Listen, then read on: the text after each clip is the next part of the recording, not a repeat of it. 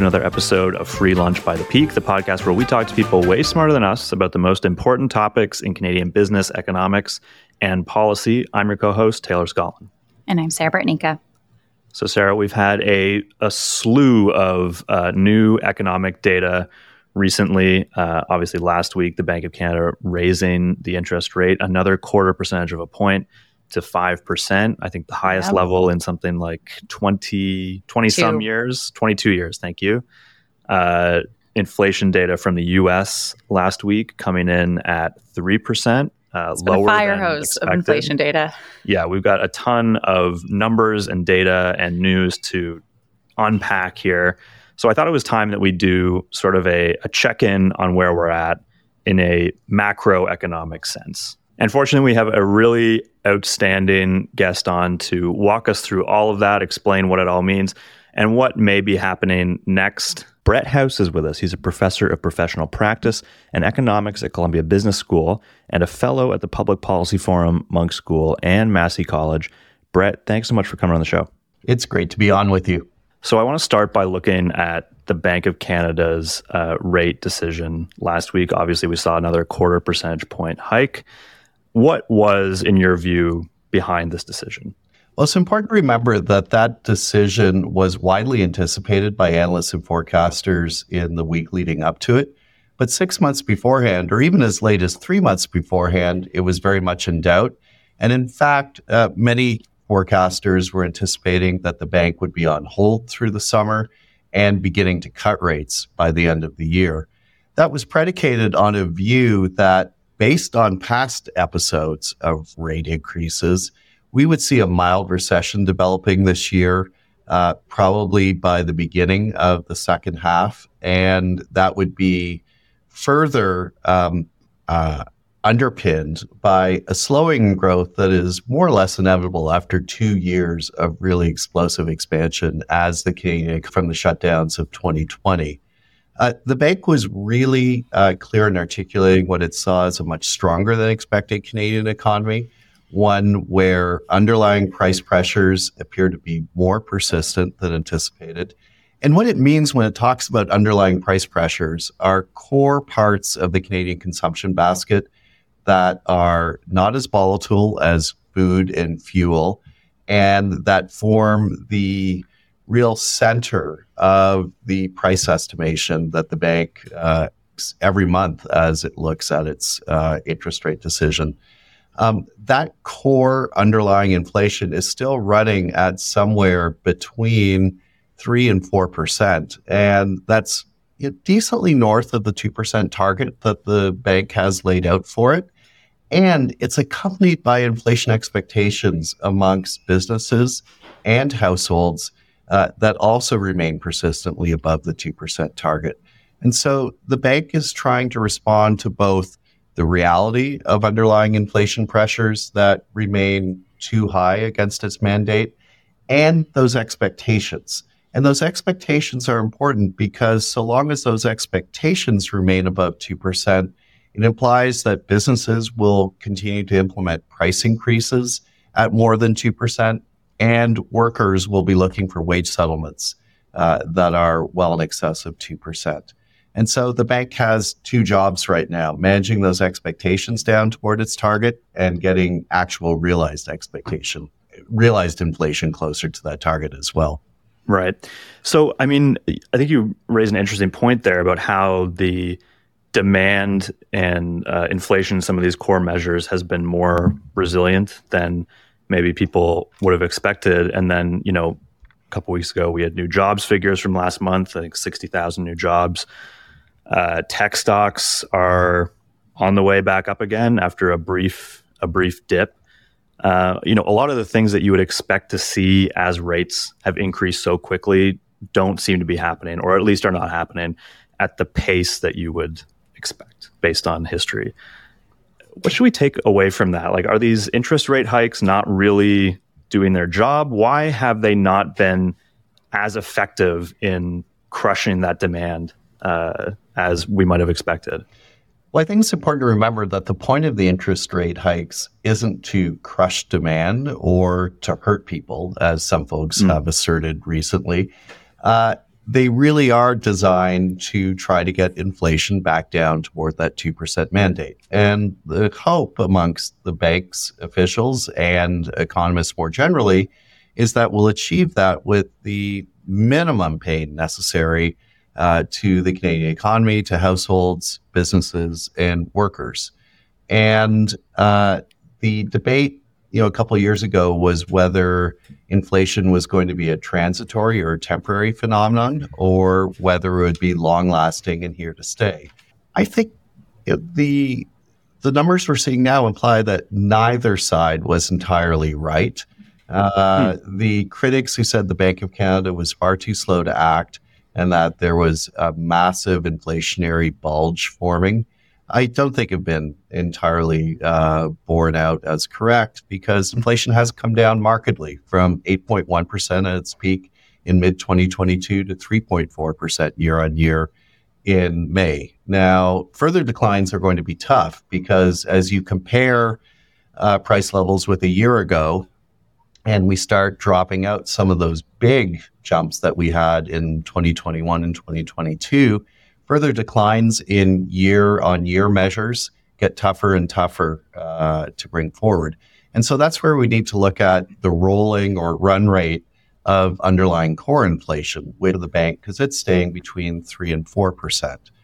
And so now the question is one of fine tuning, one of how many rate increases does it take to align supply and demand close enough to bring that underlying price pressure down. How much uh, does it take to dampen parts of the economy that are needed to be a little cooler to compensate for what many economists have observed are global price pressures on hmm. food mm. and fuel. Most of those pressures are coming from international markets. They're not coming from phenomena that the interest rate hikes can directly affect. And so the point of the interest rate hikes is in some ways an offsetting measure for those international markets. Uh, some have critiqued the bank saying, oh, you're raising rates in the midst of a phenomenon that you can't control. Stop raising rates. Uh, this is, in fact, an offsetting move. You're raising rates to dampen demand for things that it can control and in parts of the economy that it can affect.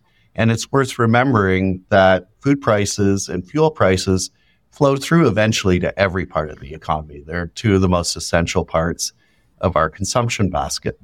Now, I mentioned that debate earlier between team transitory and team hair on fire, let's call them, around inflation. now, the team hair on fire uh, clearly uh, was a little too worked up because inflation's come down far faster than they expected. Uh, but for Team Transitory, they haven't been fully uh, vindicated either because inflation is now stalling around 3 to 4% in that core measure. And that is taking extra work to get it down and to get those inflation expectations down. And part of what you're seeing from the Bank of Canada is not just that policy move of these rate hikes in June and July uh, to address that core measure, but to address those expectations too. And they're talking very tough. You know, they're making it clear with this last statement around the July decision that they're not done, that future meetings remain live for further hikes. And that communication is intentional because that is designed precisely to address those expectations to try to dampen uh, what people anticipate on the inflationary front to make it clear the bank will do whatever it takes to get back to its 2% target. And if you see those expectations come down, that does some of the bank's job for it. And it won't have mm. to raise rates further either again or as much as it would otherwise have to do. So the actual policy rate and communication are two tools the bank is using here.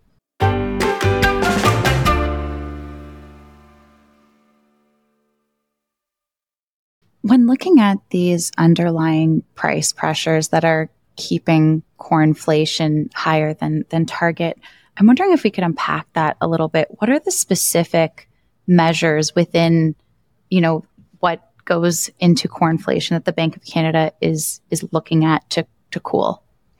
Well, the the core inflation measures that the bank uses are multi-part at present. They have three different calculations of core inflation, uh, some of which are fixed and simply exclude food and fuel, which are traditionally the ones that we take out of the core because they are very volatile and affected by global markets.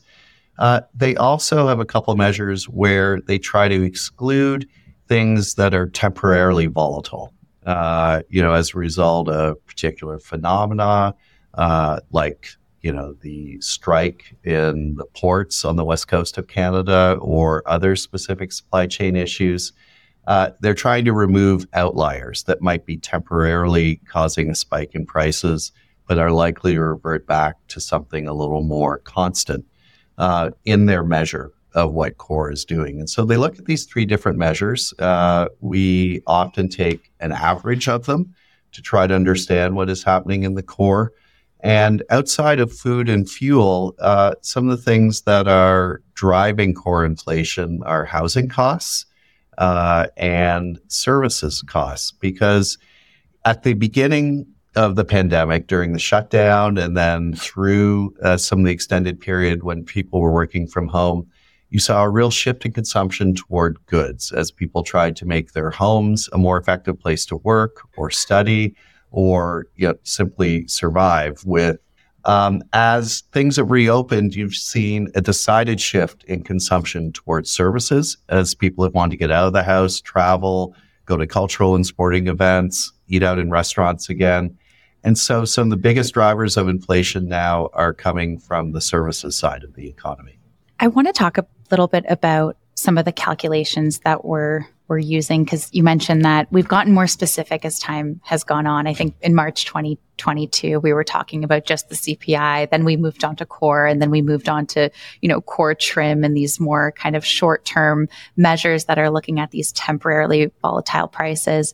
I'm wondering what is the consensus for what is the most important piece of data to look at? Is it this CPI um, or sorry, is it the this kind of CPI trim that takes away those temporary measures? Um, and and how is the way that we're going to keep measuring inflation maybe going to shift in the coming months?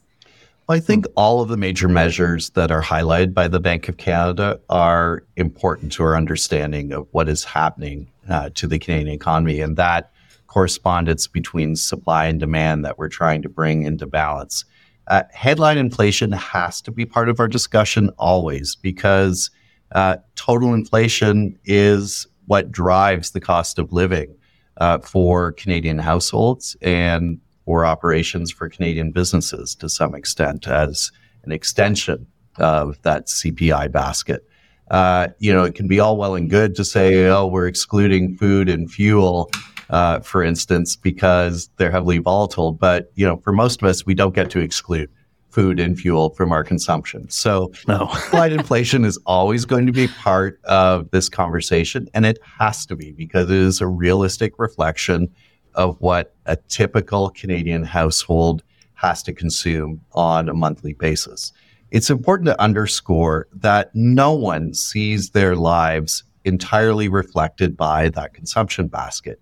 You'll hear people talking about how inflation, you know, in the official statistics isn't capturing their experience because, for instance, their young parents and childcare costs run much higher than uh, the headline inflation rate. Or you'll see folks talking about uh, educational tuition, which typically for the last decade or so has run uh, at inflationary price increases much higher than headline inflation and say, well, CPI doesn't reflect me, so it's broken.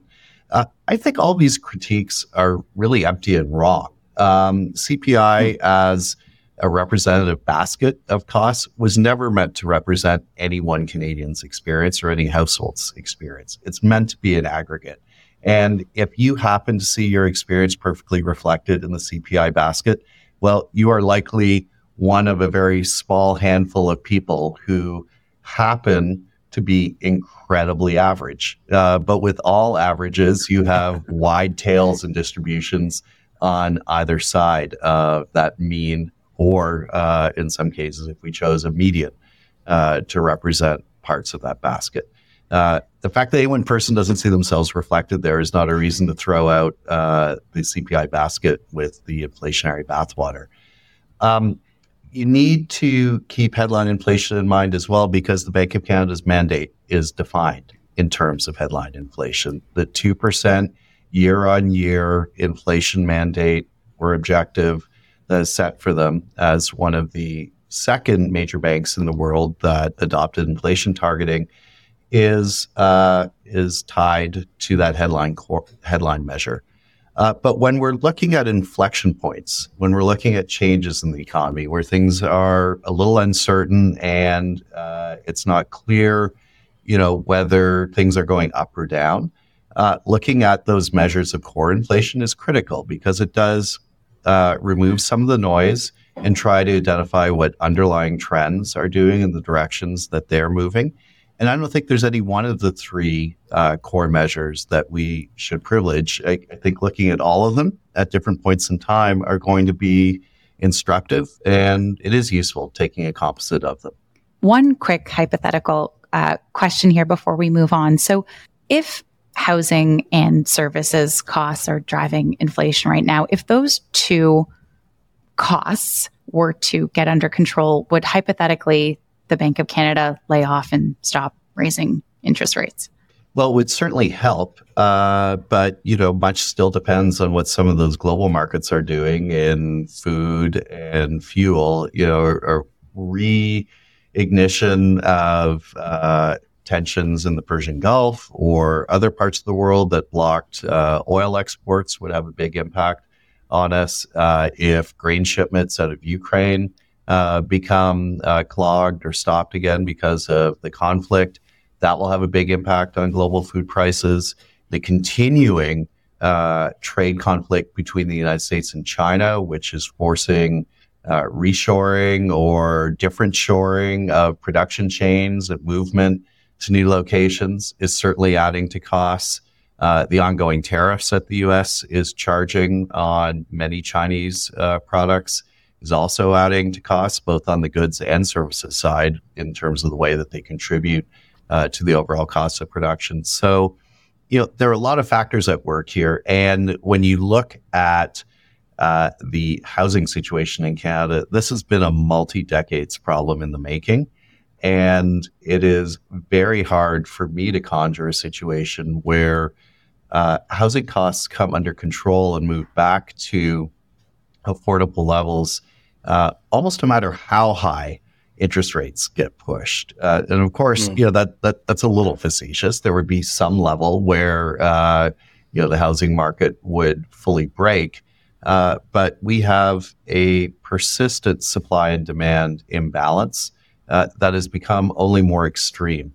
Uh, recently, I had a look at um, the ratio of population growth, so additions from both immigration and uh, people born in Canada, and uh, housing starts and uh, completions. And that ratio is at the lowest it's been in 40 years, and it's going lower with the immigration numbers uh, that we're increasing right now. And so rather than uh, housing getting better, it's likely just going to get more expensive. Why don't we stay on that for a minute here? Because I'm curious about the contribution of uh, shelter costs and mortgage interest costs to the measures of inflation that we're we're seeing right now. You know, I think there was some someone pulled out shelter costs from the last round of inflation, and it was like significantly lower um, when that's removed from that measure.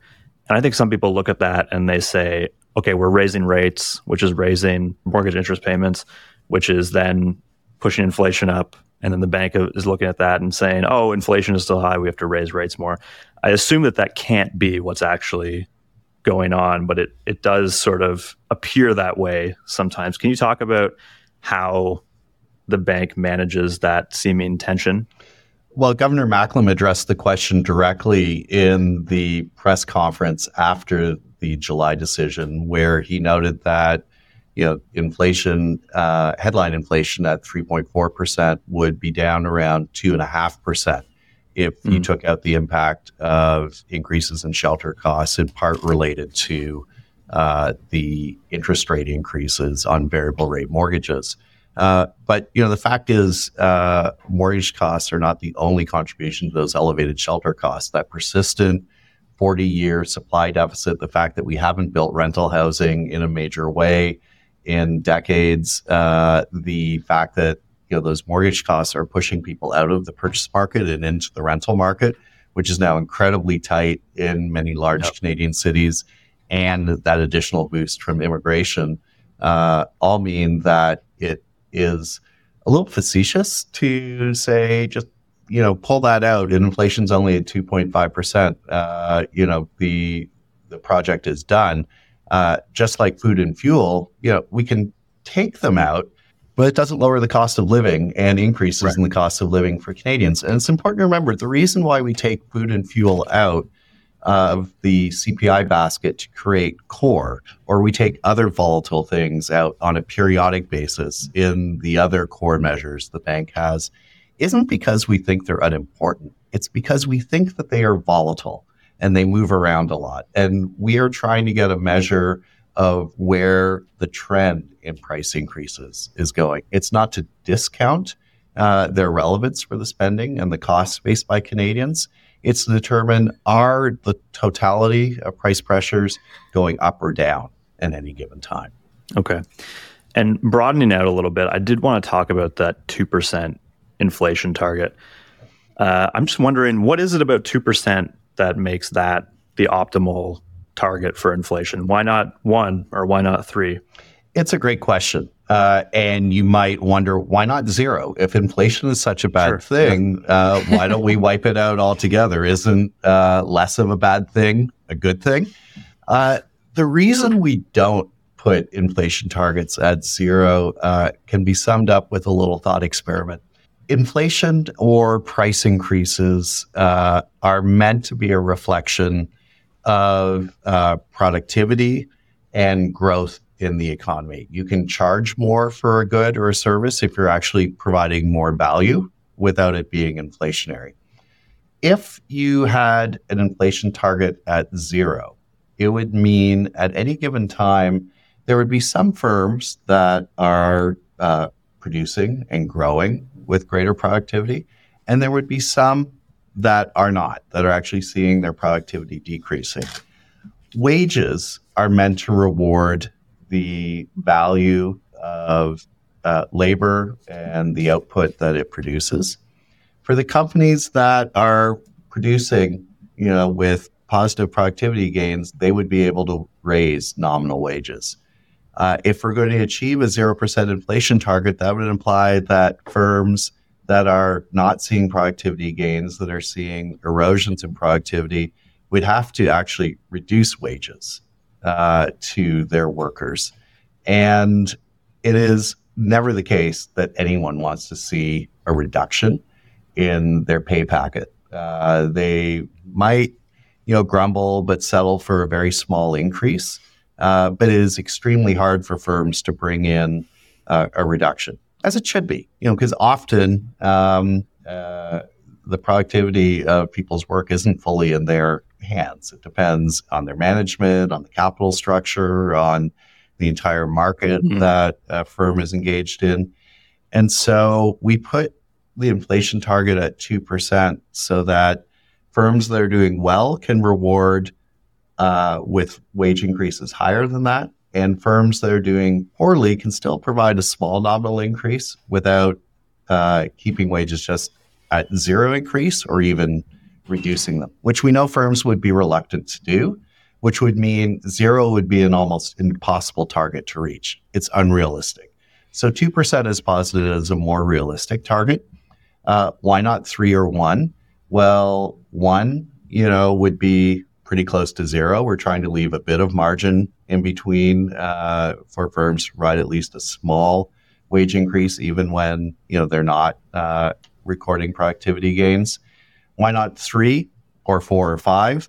Well, it's that expectations issue that if you have inflation a bit higher, that people have trouble reading where it's going to be. They're going to continually militate for price increases and wage increases that are three, four, or five percent to insulate themselves against inflation, and that'll bake in a bit of a, a, a circle that keeps inflation higher than we would otherwise want it to be. But you know, I should recognize there's some central banks in the world that have set three percent as their target. There are some that have a few that have set uh, targets even higher than that. But these are banks in central banks in countries that are typically coming out of more recent episodes of extremely high inflation, hyperinflation in the double digits or even triple digits in some cases.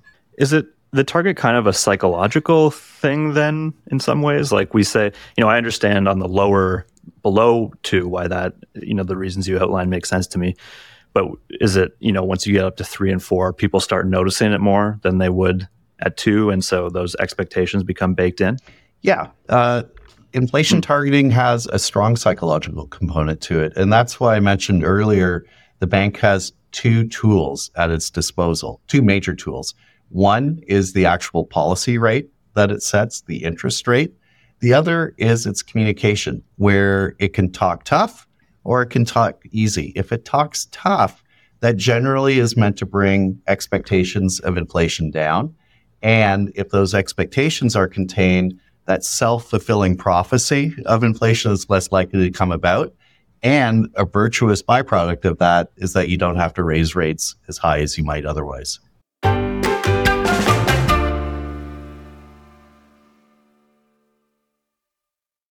I'm wondering if we could talk a little bit about the relationship with the US when it comes to inflation, particularly particularly when it comes to whether we should be paying attention to what the Fed is doing. Um, because when we first started seeing rate increases here in Canada, we kept hearing that it was really important to keep pace with the Fed just to maintain strength in the currency. But now we're seeing Canadian mortgage holders, which don't have access to like these 30 year fixed rates that you see in the US, are seeing their payments jump by, you know, 30, 40, 50% higher and contributing to some of those mortgage interest costs that we're seeing. So in this new environment, has the way that we looked at what the Fed is is doing or, or how the US is tackling inflation more broadly still very much a consideration when it comes to what we're doing here, or has that changed at all? Well, Sarah, you provide some great context there uh, in the course of asking that question. Canada and US do have very different economies on the household lending side. Uh, you know, generally Canadians don't lock in their mortgage rates for more than five years, whereas it is commonplace uh, for Americans to be able to lock in a fixed rate for 30 years. That's an incredible contrast. It's an incredible difference in the balance of where risks are in these two economies. In the United States, almost all the risk of rate increases is shoved onto banks. Uh, whereas in Canada, uh, those risks are shared a little more equally between borrowers and lenders. Uh, it means that up to this point, we thought Canada was a much more interest rate sensitive economy than the United States, and that we should see growth, consumer demand, employment, and housing demand all affected much more quickly and substantially by rate increases, particularly those that have been so quick as we've seen uh, over the last year and a half. And in fact, uh, it is a little bit of a conundrum that we haven't seen a bigger response to them or pr- a proportionately bigger response in Canada than the US. Some of that may be a byproduct of the fact that Canada provided uh, more substantial and more widely available pandemic supports to businesses and households. Uh, that allowed uh, even some low income households to build up a bit of savings during the pandemic. Much of that, what we call excess or larger than usual savings mountain, has been spent down.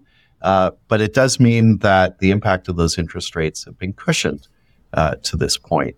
Uh, we see, you know, these surveys that come out from MNP, a bankruptcy, uh, or that they've published for years and years and years, and almost habitually, no matter what part of the economic cycle we're in, uh, they tend to say that you know a large proportion of Canadians feel they can't keep up with their bills, and they're only a couple hundred dollars a month away from uh, falling into the red.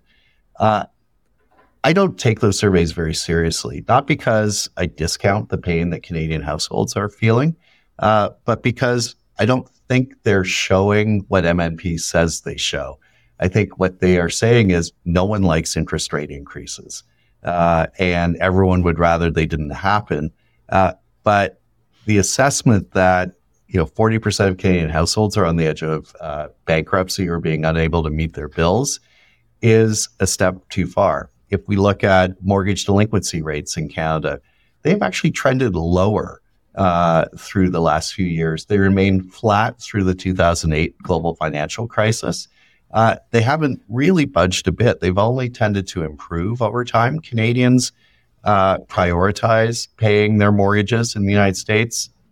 Uh, people tend to prioritize paying their car payments uh, because, in many cases, public transport is so bad. Not that it's terrific in Canada, uh, but if you lose access to a car, you lose access to your job and to making money at all.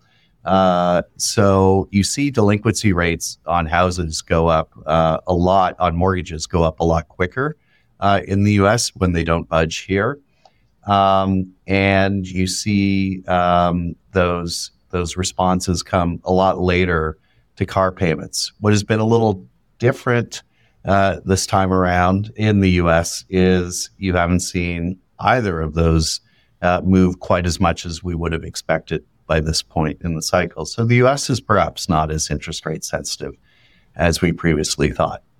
So coming back to your question, uh, that's that's a lot of background, um, but you know you were focusing in on the extent to which the Bank of Canada has to remain in step with movements by the Fed. And we normally think that the Bank of Canada has to shadow the Fed relatively closely because of the potential impact on currency. If we fall behind on rate increases compared with the Fed and open up a gap of more than three quarters of a point or a full point, uh, the impact on the Canadian dollar could be significant because Canada becomes a less attractive place than for foreign investors to put money into our government bonds and corporate credit. Uh, that reduces demand for the Canadian dollar as those inflows decrease. If the Canadian dollar falls against the US dollar, uh, the currency of our biggest trading partner, it implies that the cost of goods we import from the United States, but from the entire world, because most trade is denominated in US dollars, is going to go up. And so that adds to the inflationary challenge of the Bank of Canada. We were talking earlier about what feels like a bit of a tautology where interest rates go up, it increases shelter costs. And rather than dampening inflation, it, it adds to some component of the inflationary basket. In the same way, if we don't keep up with the Fed and the Canadian dollar gets slammed, uh, that engenders for the need for further in rate increases right. to catch up. So, is there like a looming risk as the households that, for instance, aren't seeing their mortgage payments go up in the US as they're kind of sitting on extra discretionary income relative to, to us, does that pose any long term risks in terms of how long economists think that the Fed should expect should be expected to keep hiking to keep inflation down? Well, yeah, we are seeing some dampening in some of the key economic indicators, the labor market, inflation, uh, consumer demand uh, that the Fed is watching. And so, you know, we are getting close to the end of the hiking cycle in the US as well. Uh, the question is given what might be a lower degree of interest rate sensitivity in the US, as you highlighted, because of the mortgage market, the question is whether the Fed will need to keep going further than the Bank of Canada needs to do on purely domestic grounds, and that the Bank of Canada is forced to raise rates one or two more times than it would otherwise do to protect the Canadian dollar and prevent that pass through of uh, prices from imported goods pushing up our inflation rate. Uh, that's that's always a risk. The Bank of Canada will never say that it's taking that into consideration because it would be antithetical to its inflation mandate to say that it's also trying to target uh, a particular exchange rate for the Canadian dollar. Um, mm-hmm. And in fact, there's something we call the trilemma in uh, macroeconomics, which is you know play on dilemma, but it's a three piece uh, situation where you can't have your cake and eat it too. Which you know I'll concede is a crazy phrase. I mean, why have cake if you're not going to eat it? But in in the economic sense, uh, Robert Mundell, who is a Canadian economist uh, who won the Nobel Prize uh, for his work on international economics, articulated the impossibility of having a fixed exchange rate or a targeted exchange rate, full control over monetary policy and deciding what your interest rate wanted to be, and open capital flows. You can have two of these three things, but you can't have all three at once. And let me, you know, do a few of the permutations on it to explain.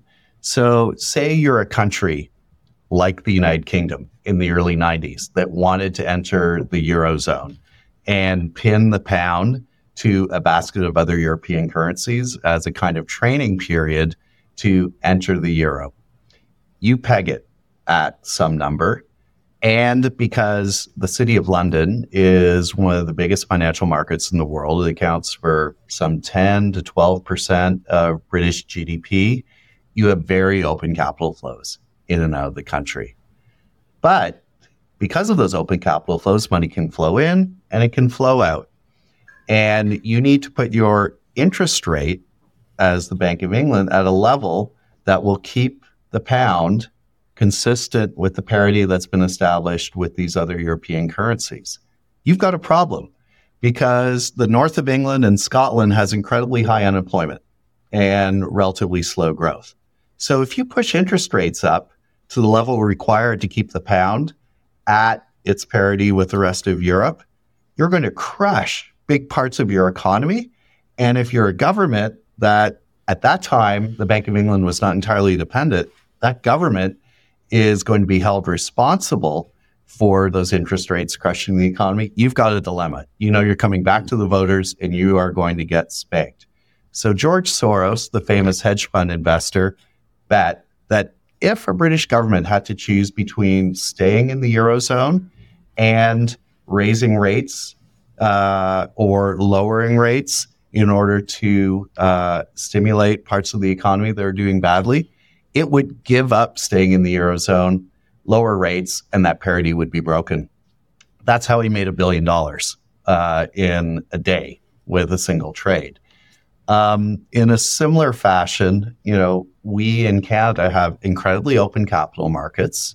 We have an independent monetary policy. We set interest rates in order to reflect uh, the level of activity in our country and our inflation target. Uh, that means we can't hold the exchange rate at a particular level. Uh, and it means if we want to try to prevent the Canadian dollar from declining and importing inflation, we have to move in step with the Fed, not lockstep, but reasonably consistently.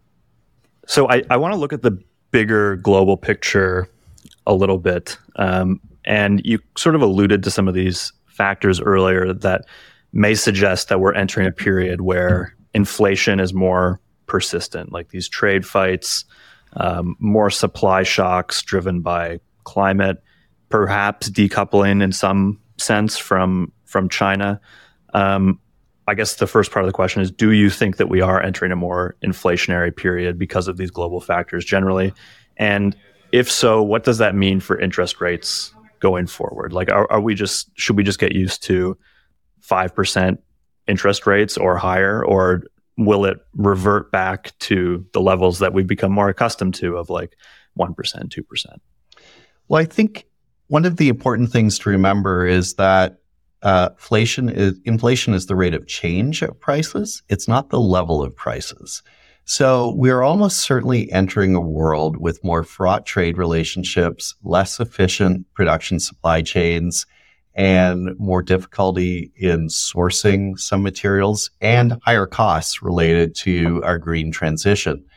Uh, those higher prices uh, may not continue increasing, though, at a higher rate. Uh, it means that they're not necessarily coming down.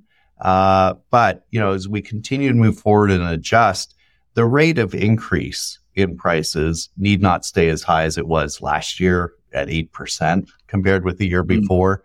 uh, we may see inflation persistently uh, a feature of our economies at around the 2% target. It's worth remembering that the 20 years leading up to the pandemic, inflation was persistently too low in Canada. You know, we undershot the target uh, for a couple decades on a consistent basis. And so moving to an era where we're just hitting the target or we're slightly above it is hardly a major epochal change.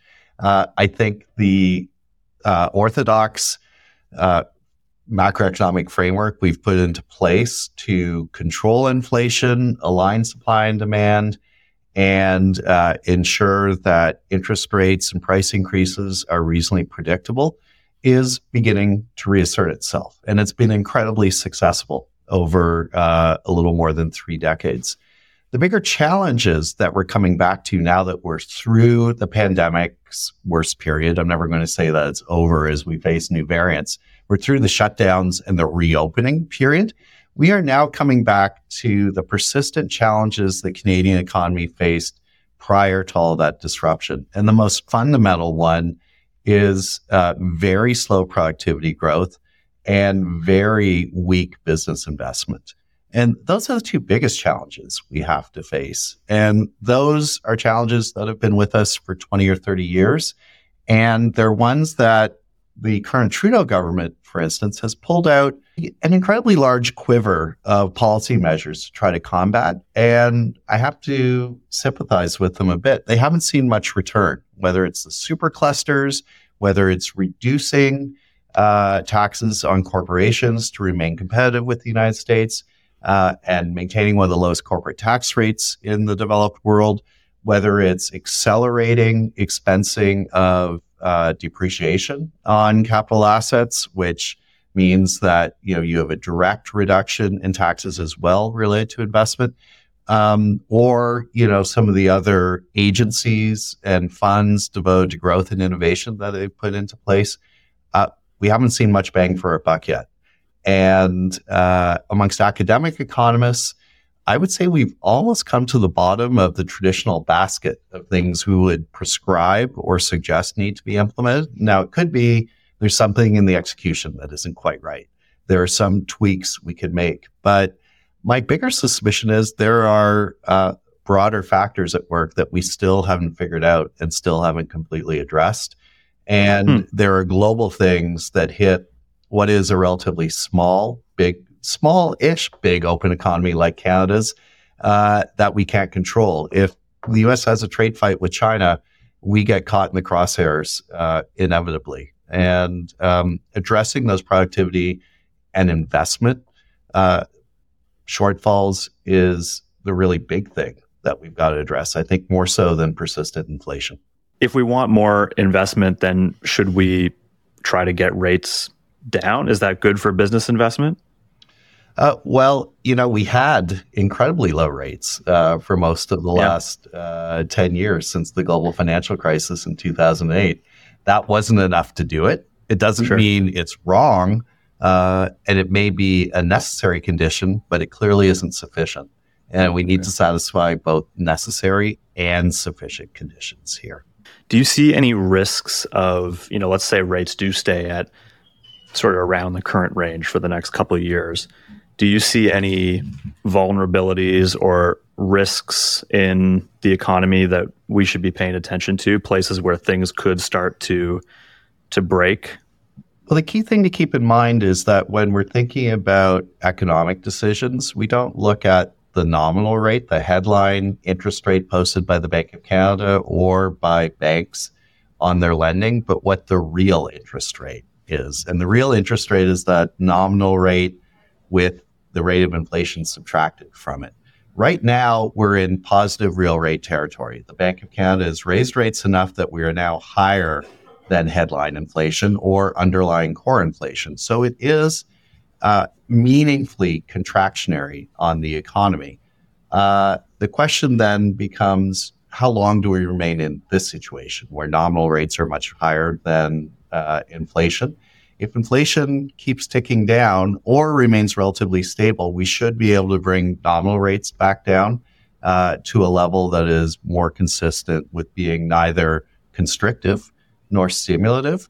And then the question comes back to if uh, monetary policy isn't biased toward either cutting investment or growing investment, what else do we need to put into place in terms of regulatory frameworks, supporting fiscal policies, uh, supporting education, patents, R&D support that will actually get that investment happening here. Okay, well, Brett, that was a great conversation. Thank you so much for chatting with us. I learned so much about what's going on right now. Awesome.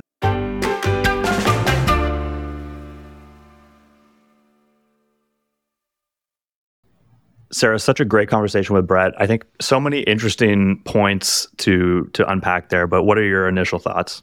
My initial point is that I mean we've both seen the reaction immediately after the last kind of rate hike announcement, and generally people are are pissed off. And what was interesting to kind of remind ourselves of is that's to be expected. People don't want higher borrowing costs, and um, I think a clear takeaway from this conversation was that the Bank of Canada doesn't really want to be raising rates. Um, and they're really kind of just responding to, to the situation that's in front of them, which are is really these kind of like underlying price pressures that are super important to get down. Otherwise, we're going to feel some of the the consequences of what heightened kind of long term inflation looks like. So I thought that was interesting and, and puts into perspective maybe where the Bank of Canada is is coming from and give some clarity to, to what people's reaction has has been although i see both sides of it yeah totally and a couple interesting points there you know i thought one thing that stood out immediately was just how much of this is a psychological exercise that the bank of canada and other central yeah. banks are undertaking to try and convince people that they are going to keep hiking rates no matter what uh, even if you know that's not what their preferred outcome would be. Um, but you know, it's also a tension there with some of the other global factors that uh, Brett talked about that are outside of the control of the Canadian government or the Bank of Canada or really any individual central bank that are causing inflation and that the bank needs to respond to. And I think the way that he framed that as these are things that need to be done to offset some of those things that are happening outside of our control was a, a useful way of of framing it and thinking about it. I like the thought experiment, the zero percent inflation thought experiment. And I thought that was a yes, great way that, to answer your question. Yeah, totally. That made it make a lot of a lot of sense to me. I think it'll be interesting to see if we do end up settling in at an inflation target somewhat above two percent, like based on what Brett said, it sounds like that's kind of an arbitrary number that is picked for psychological reasons. I think is what he what he talked about, and so maybe you can have inflation at three percent and it's fine, and maybe we just settle around there. There's psychological reasons, but I'm going back to the conversation that we had with Marty Weintraub, where he was explaining how difficult inflation is from a labor perspective, perspective specifically when you look at how often you have to just change the price of things right. in the grocery store or in any store.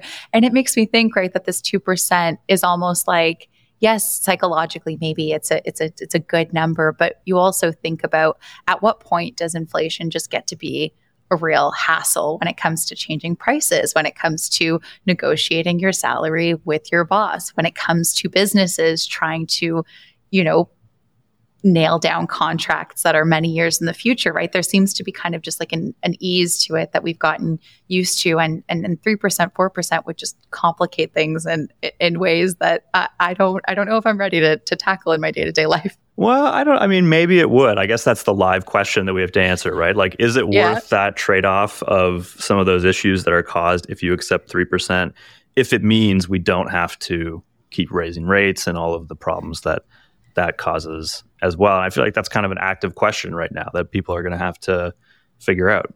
But for now, Tiff and the team at the Bank of Canada, we're still on the road to to two percent. So Let's not get Right. any ideas and and, and, and let's have a little faith Right. I guess if he said three percent, it would not be good for expectations. exactly, exactly. So yeah, we'll see how that pans out over the next few months, and and when they return to their seats after the summer, and what they think of the data that that that they're looking over after after the summer. At that point, All right. Well, should we leave it there for now? I think so. This has been another episode of Free Lunch by the Peak. I'm your co-host Taylor Scollon. You can find me on Twitter at Taylor Scollon. And I'm Sarah Bartnicka. You can find me on Twitter at Sarah Bartnicka. And find more episodes of the podcast by searching Free Lunch by the Peak wherever you get your podcasts. And also subscribe to our daily business newsletter at And if you enjoyed this episode, please go to Spotify or Apple Podcasts and leave us a positive review. It really helps us grow the show and reach more people. We'll see you next week.